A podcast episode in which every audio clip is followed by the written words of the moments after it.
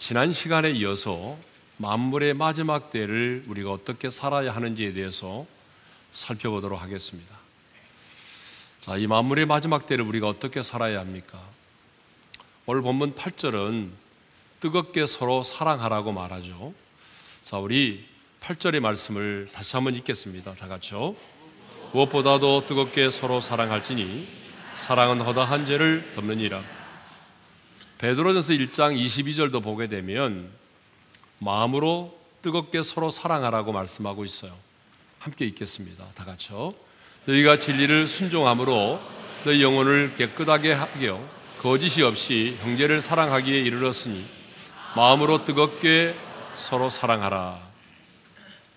자, 이렇게 서로 사랑하라는 말씀을 보게 되면 사랑은 홀로 할 수 있는 것이 아닙니다.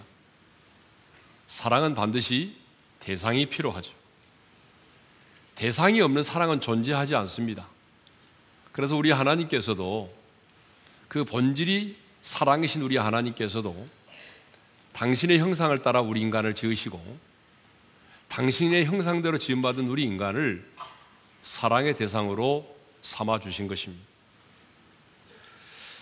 그래서 국어 사전에도 보게 되면 사랑을 이렇게 정의를 하고 있습니다. 우리 한번 읽겠습니다. 다 같이요.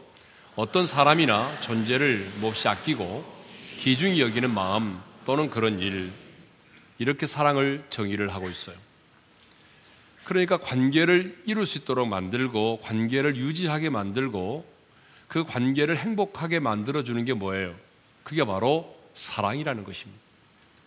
그러므로 하나님과의 관계, 부부의 관계, 부모의 관계, 차식의 관계, 직장 동료, 친구, 이웃과의 관계에 있어서 이 사랑은 반드시 필요한 것입니다. 그래서 톨스토이는 말하기를 사람은 무엇으로 사는가라고 하는 책에서 사람은 사랑으로 사는 것이다라고 말을 했습니다. 사람은 뭘로 산다고요? 사랑으로 산다는 것이죠.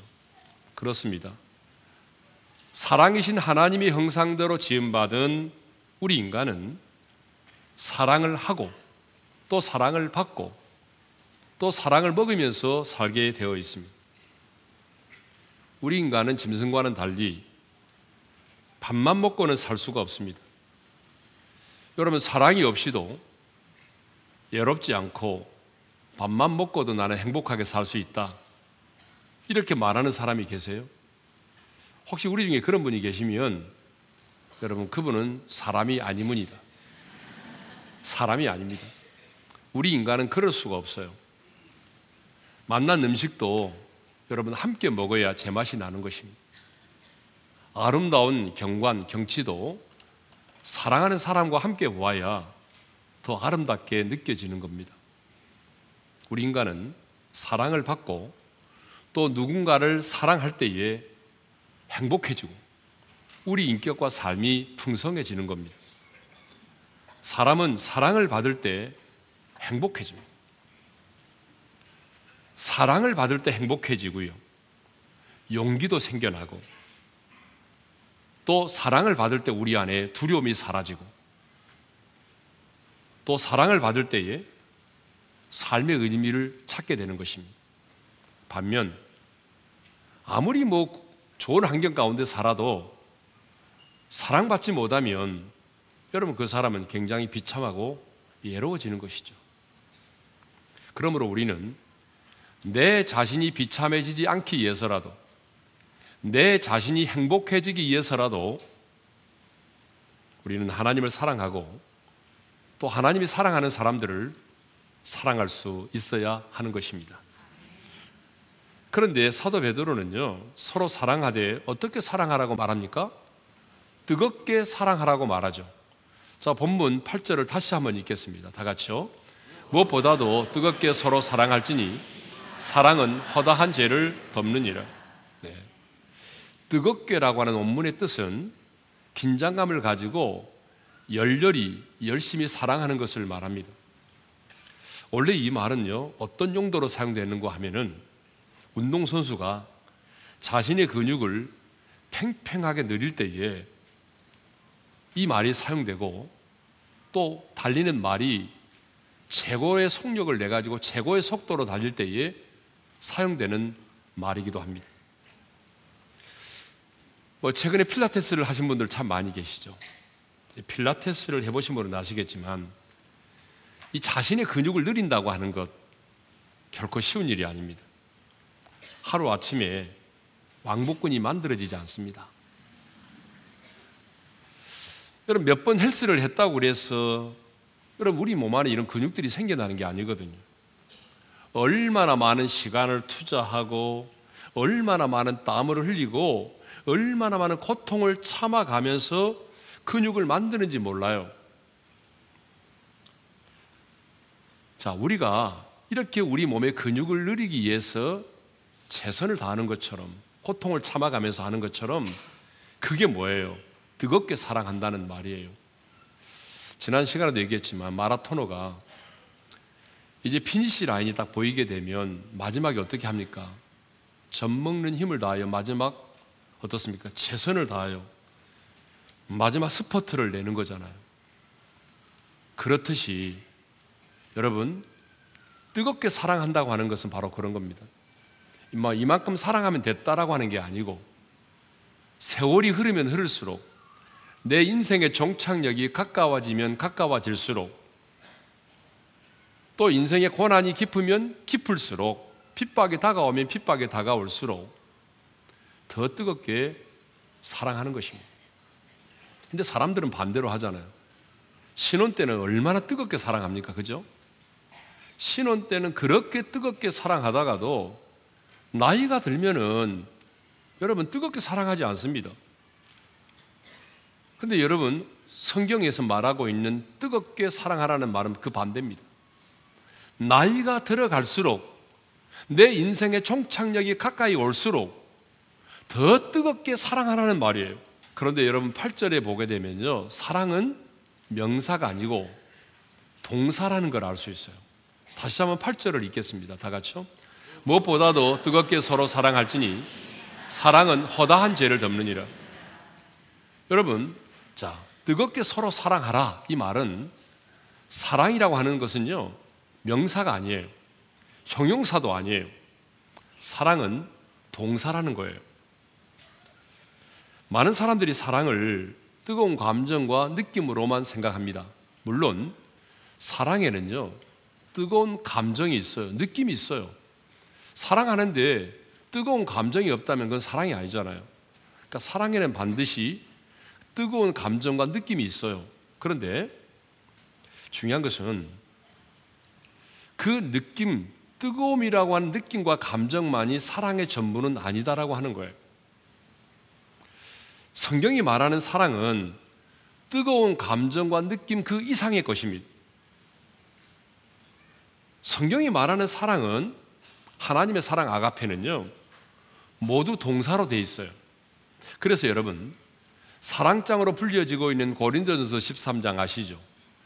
그 고린도전서 13장에 보게 되면 사랑의 15가지 성품에 대해서 말하고 있거든요. 그런데 놀랍게도 이 아가페의 사랑이 모두 동사로 되어 있다는 거 아세요? 자, 요약해서 우리 한번 읽어보도록 하겠습니다. 다 같이요.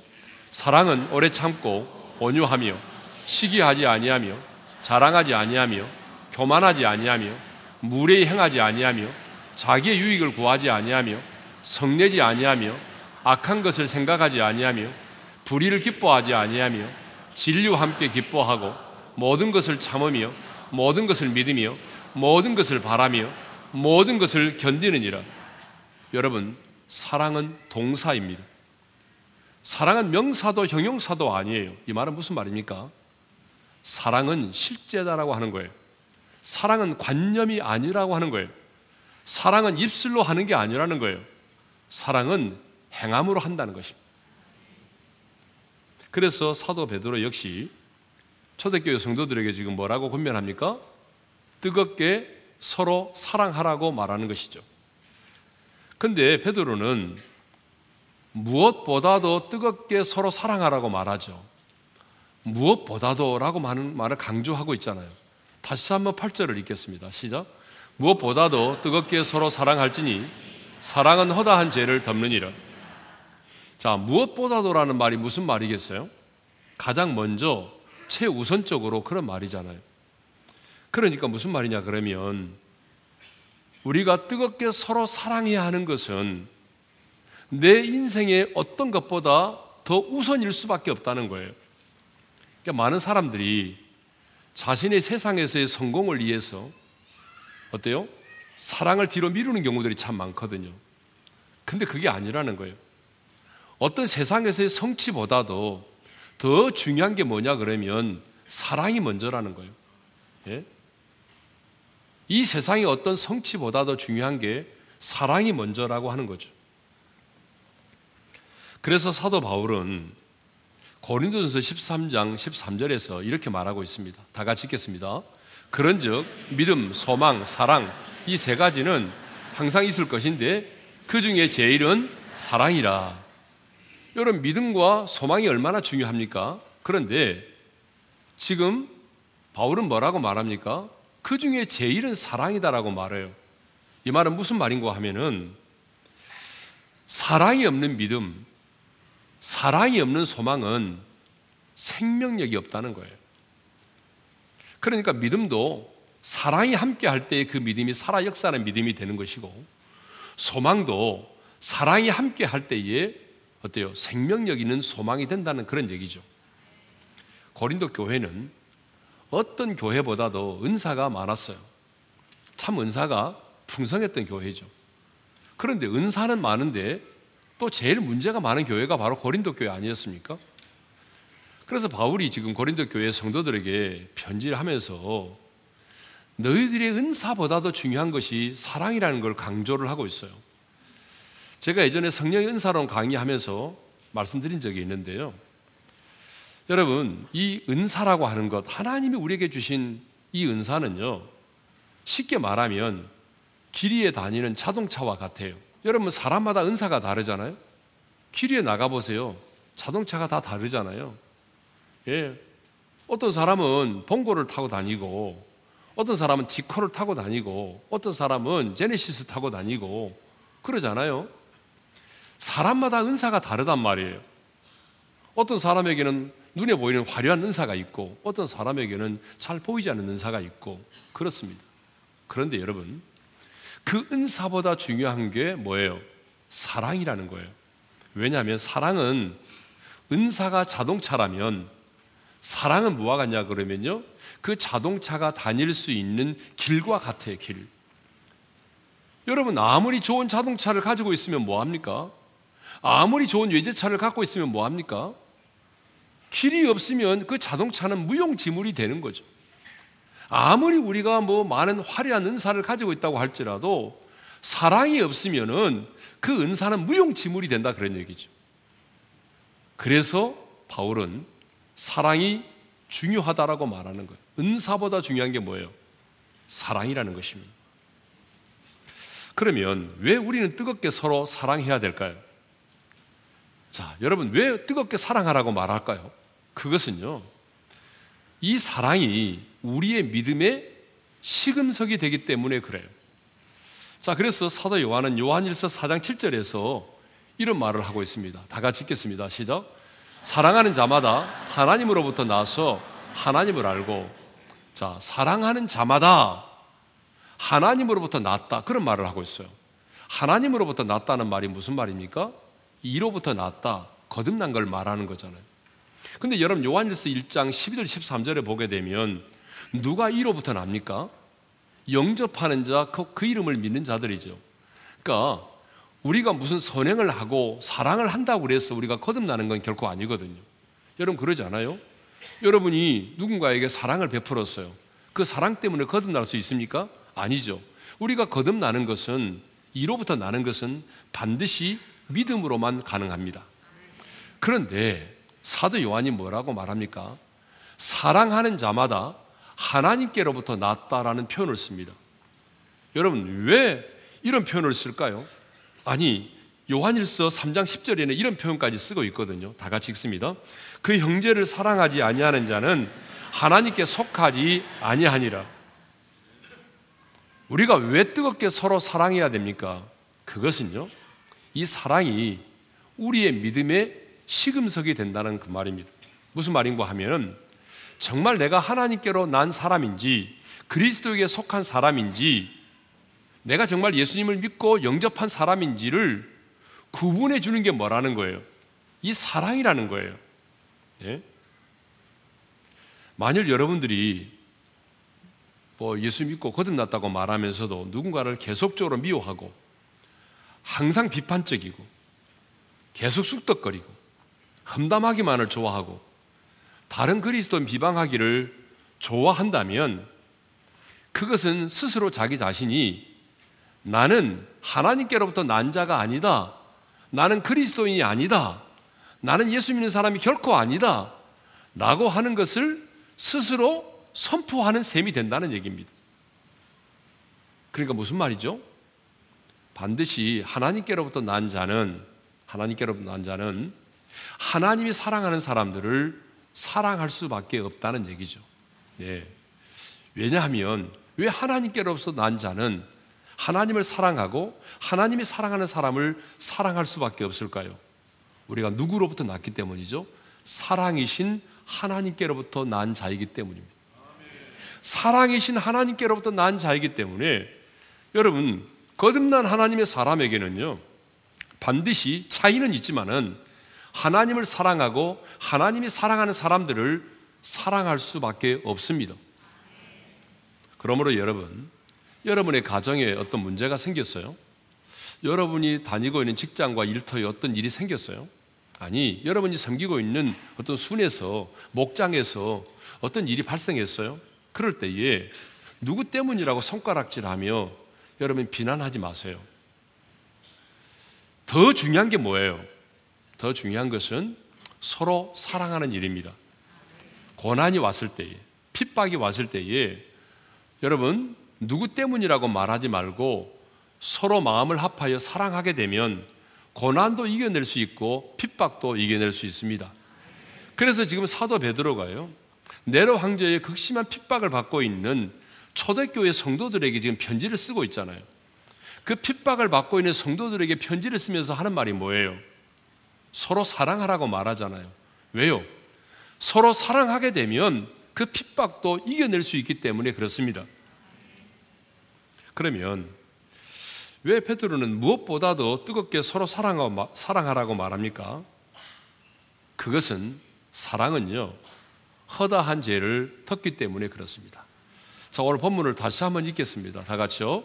무엇보다도 뜨겁게 서로 사랑할지니 사랑은 허다한 죄를 덮느니라. 여러분, 사랑이 뭐예요? 여러 가지로 말할 수 있겠지만 오늘 본문에서는 사랑을 이렇게 말합니다. 사랑은 허다한 죄를 덮느니라. 여러분, 한 번의 실수와 허물을 덮어주는 정도가 아니라 허다한 죄를 덮는다라고 말하죠. 잠언 10장 12절에도 이런 말씀이 있거든요. 우리 한번 읽겠습니다. 시작. 미움은 다툼을 일으켜도 사랑은 모든 허물을 가리느니라. 자, 성경을 보게 되면 우리 잘 아는 얘기죠. 노아가 술에 취해 가지고 수치를 드러내며 누워 있었습니다. 그 소식을 들은 그 아들 샘과 야벳은 뒷걸음질 치면서 들어가서 옷을 벗어서 아버지의 수치를 덮어주었습니다. 그러나 함이라고 하는 자식은요, 아버지 하체를 보고 아버지의 그 수치를 다른 사람들에게 까발리기 시작을 했어요. 그 일로 인해서 샘과 야벳은 아버지의 수치를 덮어주었던 샘과 야벳은 복을 받았지만 그 아버지의 수치를 드러냈던 아버지의 수치를 덮어주지 못했던 이 함이라고 하는 자식은 저주를 받아가지고 그 후손이 그 형제의 종들이 종들의 종이 되고 말았습니다. 사랑이라고 하는 것은 뭡니까? 여러분 까발리는 것이 아니라 그 연약함을 허물을 덮어주는 것입니다.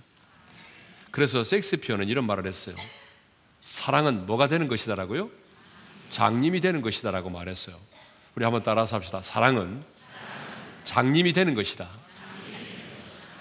여러분 사실 그렇잖아요. 내가 누군가를 사랑하게 되면 허물이 잘 안 보이잖아요. 그렇죠? 여러분 누군가를 사랑하게 되면 허물이 잘 안 보이고 아무리 허물이 커도 작게 보이는 것이에요. 근데 사랑이 식어지면 어때요? 사랑이 식어지면 그 죄와 허물이 여러분 너무 선명하게 잘 보여요. 너무 크게 보이는 거죠. 네? 그래서 마음은 여러분 현미경과 같습니다. 우리 마음이 현미경이 되는 거죠. 자, 우리가 현미경으로 본다면요. 먹고 마실 수 있는 거 별로 없습니다. 여러분, 마시는 물도 현미경으로 들여다보고 마시라고 그러면 아마 못 마실 거예요. 여러분이 먹는 음식도 있잖아요. 현미경으로 먼저 관찰하고 먹으라고 그러면 아마 못 먹을 사람 많습니다. 현미경으로 관찰하면 여러분 악수도 할 수가 없어요. 우리 손에 얼마나 많은 균들이 있습니까?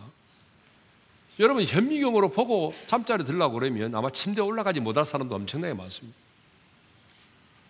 현미경으로 보게 되면 우리 눈에 보이지 않는 뭐 박테리아, 바, 바이러스라든가 이런 것들이 얼마나 많습니까? 네? 마찬가지로 우리가 현미경으로 사람을 보게 되면 사랑할 사람 아마 한 사람도 없습니다. 누구를 사랑할 수 있겠습니까? 예? 그러나 사랑을 하게 되면 허물이 가리워진다는 거죠. 왜냐하면 사랑은 허다한 죄를 덮어주기 때문이죠. 그러면 왜 우리는 왜 우리는 허다한 죄를 덮어줘야 하느냐 그 말입니다. 여러분 그것이 중요해요. 왜 우리는 허다한 허물을 덮어주는 자로 살아야 되느냐? 그 이유는 우리 자신이 하나님께로부터 덮어줌의 은혜를 경험한 사람이기 때문에 그래요. 주님께서 그 십자가의 보혈로 우리의 죄와 허물을 덮어주셨잖아요. 시편 32편 1절에 이런 말씀이 있습니다. 다 같이 읽습니다. 허물의 사함을 받고 그 죄가 가려진 자는 복이 있도다. 여러분 누가 복 있는 사람이라고 말합니까? 허물의 사함을 받고 그 죄가 가려진 자가 복이 있다라고 말하잖아요. 그러니까 여러분 우리 모두는 다 덮어줌의 은혜를 경험한 사람들입니다. 여러분 동의하십니까? 여러분 정말 덮어줌의 은혜를 경험한 사람입니까? 그러면 내가 주님으로부터 그 덮어줌의 은혜를 경험했다면 나도 누군가의 허물을 덮어줘야 되는 거 아니겠습니까? 네? 물론 이 죄를 덮어준다고 하는 것은요 불의를 눈 감아 주라는 말은 결코 아닙니다. 착각하지 마세요. 불의를 눈 감아 주라는 말이 아니고 연약하여 넘어진 그 죄를 그 죄와 허물을 덮어주고 용서해 주라는 그런 말이거든요. 사회학자이며 신학자인 어, 토니 캄폴로니가 이런 말을 했어요. 한번 읽어보겠습니다. 다 같이요. 사람은 죽을 때에 자기가 못다 이룬 업적을 후회하지 않고 바르게 살지 못한 것을 후회하면서 죽는다. 여러분 이 말이 맞습니다. 사람들은요 세상을 떠날 때에 주로 어떤 말을 많이 하던가요? 자기 못다 이룬 업적에 대한 얘기는 별로 하지 않아요. 하, 내가 그때 좀 더 출세를 했어야 되는데 여러분 이런 얘기를 남기면서 떠나신 분이 계시던가요? 그런 거 별로 없어요. 하, 내가 말이야 그때 내가 사장까지 진급을 해야 되는데 말이야. 아, 내가 대장까지 돼야 되는데 내가 소장으로 끝났다. 이런 말 하는 사람이 없어요. 대부분 사람들은 자기 업적을 이루지 못한 것에 대해서 후회하는 것이 아니라 바르게 살지 못한 것에 대하여 후회를 합니다. 예를 들면은 내가 좀 더 믿음으로 살아야 되는데 내가 주님의 몸된 교회와 하나님의 나라를 위해서 더 충성했어야 되는데 또 정말 많이 하는 얘기가 있습니다. 정말 많은 사람들이 하는 말이 뭐예요? 사랑하지 못한 것에 대한 후회죠. 여보, 내가 당신을 좀 더 사랑하지 못했던 거 미안해. 얘들 불러다 놓고도 하는 말이 그러죠. 얘들아, 아빠가 너희들을 너무 사랑하지 못해서 미안하다. 여러분, 사랑하지 못한 것에 대한 후회가 대부분입니다. 대부분의 사람들이 그렇습니다. 그러므로 우리도 후회함이 없는 인생을 살기 위해서라도 여러분 서로 사랑해야 됩니다. 사랑은 허물을 들춰내는 것이 아니라 사랑은 허자한 죄를 덮는 것입니다. 어, 전 한동대 이기복 교수님의 이야기를 소개하고자 합니다. 고등학교에 올라간 딸의 성적이 떨어졌을 때에 하나님의 마음으로 딸을 끌어안고 이렇게 말했답니다. 난널 성적과 상관없이 사랑한단다. 그런데 이렇게 해주면 딸이 공부를 잘할 줄 알았는데 다음에 또 성적이 또 떨어진 거예요. 그때도 주님의 마음으로 똑같이 난 널 성적과 상관없이 사랑해. 칭찬하고 격려를 해 주었습니다. 그러면 또 자녀가 공부를 더 잘할 줄 알았는데 성적은 계속 떨어지는 거죠. 세 번째 성적표를 가져왔을 때에 문을 열고 들어오는데 그 얼굴이 너무 박더랍니다. 성적은 올라가지 않았습니다. 순간 이 교수님에게 이런 실망감이 다가오더래요. 내가 지금 잘못했나? 내가 지금 정말, 내가 정말 잘못하고 있는 건 아닌가? 그런 생각이 들더랍니다. 그런데 그 순간 깨달아지기를, 아, 요즘 학교 성적 때문에 방황하고, 학교 성적 때문에 거짓말하고, 심지어 가출까지도 하는 아이들이 많다는데, 내 딸은 성적이 계속 떨어지는데도 불구하고 저렇게 밝고 어머니에게 담대한 것이 너무나 감사해지더라는 얘기죠. 예? 자, 무슨 얘기냐 그러면요. 내가 낳고 내가 사랑하는 딸이지만은 성적과는 상관없이 딸을 사랑하는 것도 쉽지 않다는 얘기예요. 내가 그렇게 내 자식을 위해서 기도하고 뒷바라지하고 사랑한다고 말해주고 용기를 복도도 주었지만 성적이 계속 떨어지고 있을 때 성적과는 상관없이 그럼에도 불구하고 내 딸을 사랑한다는 게 쉽지 않아요. 근데 여러분 한번 생각해 보세요. 내 사랑하는 자녀도 아닌 나와는 전혀 상관없는 사람이 나를 미워할 때 전혀 나와는 상관없는 사람을 내가 사랑한다는 것, 그 사람의 허물을 덮어준다는 것, 여러분 그게 어디 쉬운 일입니까? 결코 쉽지 않아요. 근데 성경은 말하죠. 사랑은 허다한 죄를 덮느니라. 자, 그러면 이제 마지막으로 누가 뜨겁게 사랑할 수 있을까요? 누가? 자, 사랑은 아무나 할 수 있는 게 아니에요. 첫째로 하나님의 사랑을 경험한 자만이 여러분 이렇게 뜨겁게 서로 사랑할 수 있습니다. 요한일서 4장 19절의 말씀을 읽도록 하겠습니다. 다 같이요. 우리가 사랑하면 그가 먼저 우리를 사랑하셨습니다. 여러분, 여러분이 하나님 사랑한 게 아닙니다.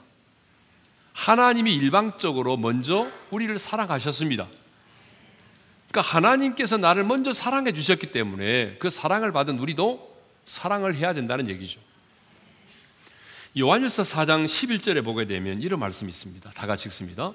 사랑하는 자들아 하나님이 이같이 우리를 사랑하셨은즉 우리도 서로 사랑하는 것이 마땅하도다. 왜 우리가 서로 사랑하는 것이 마땅하냐? 그것은 하나님이 이같이 우리를 사랑하셨기 때문이라는 거예요. 이같이가 뭐예요? 성육신의 사랑, 십자가의 사랑을 말하는 거거든요. 하나님이 우리를 너무나 사랑하기 때문에 자기 아들을 이 세상에 보내주신 그 사랑.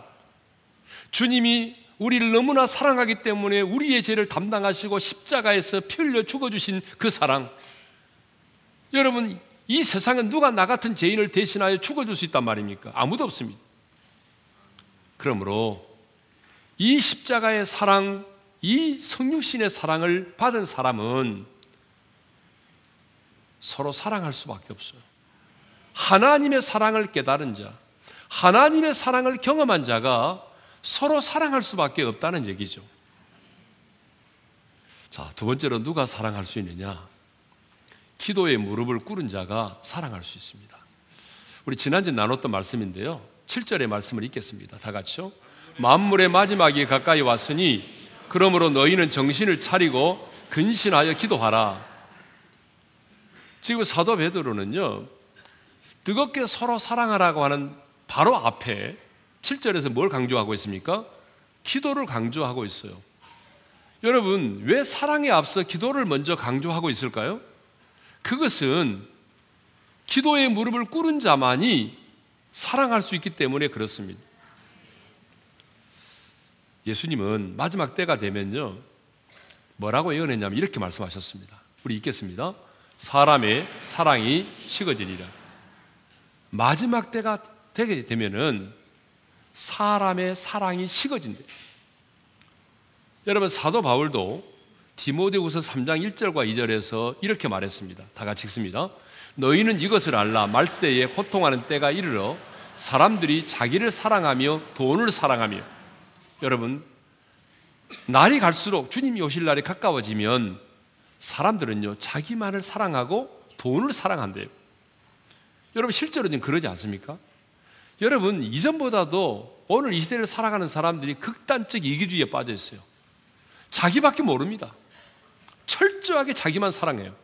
그리고 돈을 사랑합니다. 여러분, 사람이요. 자기를 사랑하는 것은 죄가 아니거든요. 자기를 사랑해야 되죠. 이건 성격적입니다. 내 자신을 사랑하는 것은 중요해요. 그런데 뭐가 된지 아세요? 내 자신을 사랑하는 것은 죄가 아니지만 오직 자기만 사랑하고 자기밖에 모르는 삶을 사는 것은 죄입니다. 자기만 사랑하고 다른 사람에 대해서 무관심하는 것은 죄라는 얘기죠. 마지막 때를 살아가는 우리들이 해야 될 일은 서로 사랑하는 일입니다. 그런데 기도하지 않고는 사랑할 수 없습니다. 여러분, 우리 안에 재성이 얼마나 충만합니까? 이렇게 재성이 충만한 우리들이 기도에 무릎을 꿇지 않고 한 번의 다짐으로 누군가를 사랑할 수 있다고 생각하세요? 여러분, 절대로 그럴 수가 없습니다. 기도하지 않아도 내 마음에 드는 사람, 내가 좋아하는 사람은 사랑할 수 있어요. 여러분, 부모는요, 기도하지 않아도 자식을 사랑합니다. 그건 본능적으로 사랑하게 돼 있어요. 그런데 기도하지 않으면요, 내 마음에 부담으로 다가오는 사람은 사랑할 수 없어요. 기도하지 않으면 까다로운 사람, 심지어 나를 미워하는 사람은 사랑할 수 없어요. 내가 좋아하는 사람, 내가 사랑하는 사람을 사랑할 수 있지만 여러분 나를 미워하는 사람, 까다로운 사람, 내 마음에 부담으로 다가오는 사람에게는 여러분 그 사랑하기 힘든 거예요. 그렇습니다. 그러기 때문에 기도의 무릎을 꿇은 자만이 사랑할 수 있어요. 왜? 기도의 무릎을 꿇으면 성령의 능력으로 사랑할 수 있기 때문입니다. 기도하는 자만이 사랑을 실천할 수 있습니다. 기도는 사랑과 연결되어 있습니다. 그러므로 내가 몇 시간 기도했느냐 이것도 중요하죠. 여러분, 기도도 시간이 중요하거든요. 그런데 내가 몇 시간 기도했느냐가 중요한 것이 아니라 그보다 내가 몇 시간 기도했느냐보다 더 중요한 게 있습니다. 내가 그렇게 기도의 무릎을 꿇고 난 이후에 나는 누구를 어떻게 사랑했느냐가 중요하다는 거예요. 기도는 했는데 사랑하지 않아요? 그 잘못된 기도죠. 기도는 반드시 사랑과 연결되게 되어 있어요. 어, 제가 인터넷에서 이런 글을 보았습니다. 아마 보신 분 계실 거예요. 어느 예고를 다니던 한 학생에 관한 이야기입니다. 이 학생은 남달리 피아노를 잘 쳤대요.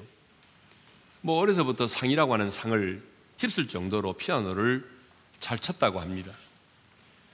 예고를 졸업할 때가 되었는데 벌써 그 실력을 인정받아서 독일에 있는 어느 대학에 전액 장학금을 받고 이제 입학을 하기로 되어 있었습니다. 이제 독일로 갈 날만 기다리고 있는데 갑자기 몸이 시름시름 아파오기 시작했습니다. 그래서 어머니와 함께 병원에 가보았더니 3개월밖에 살지 못한다고 하는 시한부 사형 선고를 받게 된 것입니다. 그 어머니는 절대로 그럴 리가 없다고 울부짖었습니다. 내가 그 애를 어떻게 키웠는데, 내가 그 자식을 어떻게 키웠는데, 결코 그럴 수 없다라고 현실을 부정했습니다. 하지만 그것은 엄연한 현실이었습니다. 그 현실 앞에서 어머니는 목사님을 찾아갔습니다. 그리고 목사님에게 이런 고백을 했다고 합니다.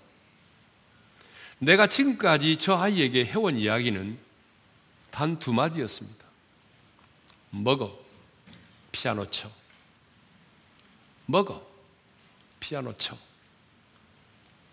그러면서 울부짖기를 하나님, 내가 우리 아이에게 먹어 피아노 쳐라는 말 외에 다른 말을 할 수 있는 기회를 주세요. 내가 지금까지는 우리 아이에게 먹어, 피아노 쳐. 이 두 마디만을 거의 많이 했는데, 이제는 그만 말고 다른 말을 할 수 있는 기회를 달라고 울부짖었어. 하지만 그 어머니에게 그 기회는 주어지지 않았습니다. 여러분, 무슨 얘기입니까? 우리에게 서로 사랑할 수 있는 시간이 너무 짧다는 것입니다. 여러분, 그렇습니다. 정말 우리가 사랑할 수 있는 시간이 길지 않아요. 너무 짧습니다. 토마스 칼라일의 말처럼 오늘 사랑하지 않으면 내일 사랑할 수 없습니다. 우리가 살고 있는 날도 오늘이고, 우리가 사용할 수 있는 날도 오늘이고, 우리가 소유할 수 있는 날도 오늘입니다. 내가 오늘 사랑하지 않으면 내일 사랑할 수가 없습니다. 그러므로 여러분 사랑하는 것을 뒤로 미루지 마십시오. 오늘, 지금 하나님이 나를 사랑해 주신 것처럼 사랑할 수 없는 사랑까지라도 사랑할 수 있기를 주님의 이름으로 축원합니다. 자, 오늘 이 12시 예배에 가족끼리 나오신 분들이 계시는데 자, 부부가 같이 오신 분들, 자녀와 함께 오신 분들은 손을 잡으십시오. 자, 손을 잡으시고 우리 찬양을 함께 부르겠습니다. 너무 잘하는 찬양이죠. 사랑은 언제나 오래 참고 찬양합니다. 사랑은 언제나 오래 참고 사랑은 언제나 온유하며 사랑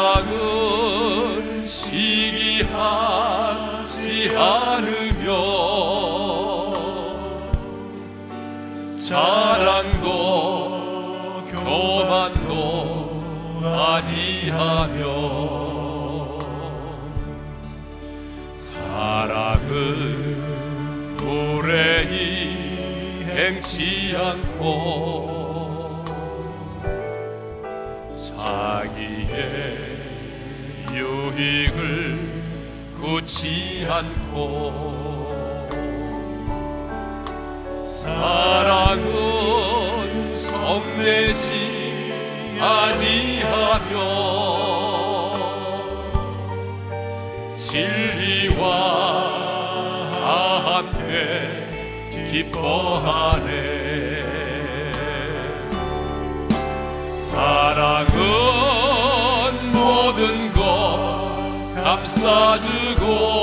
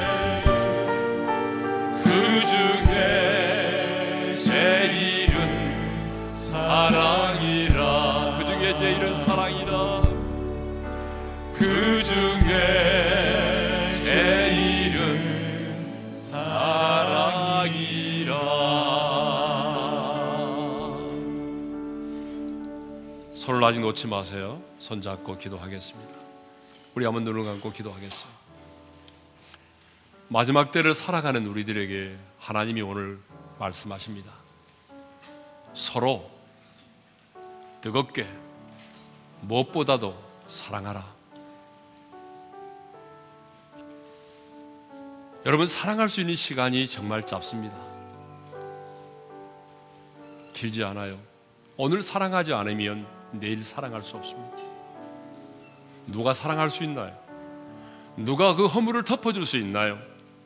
하나님의 사랑을 경험한 사람만이 하나님의 사랑을 경험한 사람만이 사랑할 수 있어요. 우리의 재성을 가지고 우리의 의지만을 가지고는 사랑할 수가 없어요. 그러기 때문에 기도의 무릎을 꿇으라는 거 아니에요. 기도의 무릎을 꿇으면 성령의 주시는 능력으로 사랑할 수 있기 때문이죠. 사랑은 우리의 믿음의 시금석이에요. 내가 하나님께 속한 자임을 드러내는 가장 확실한 징표예요.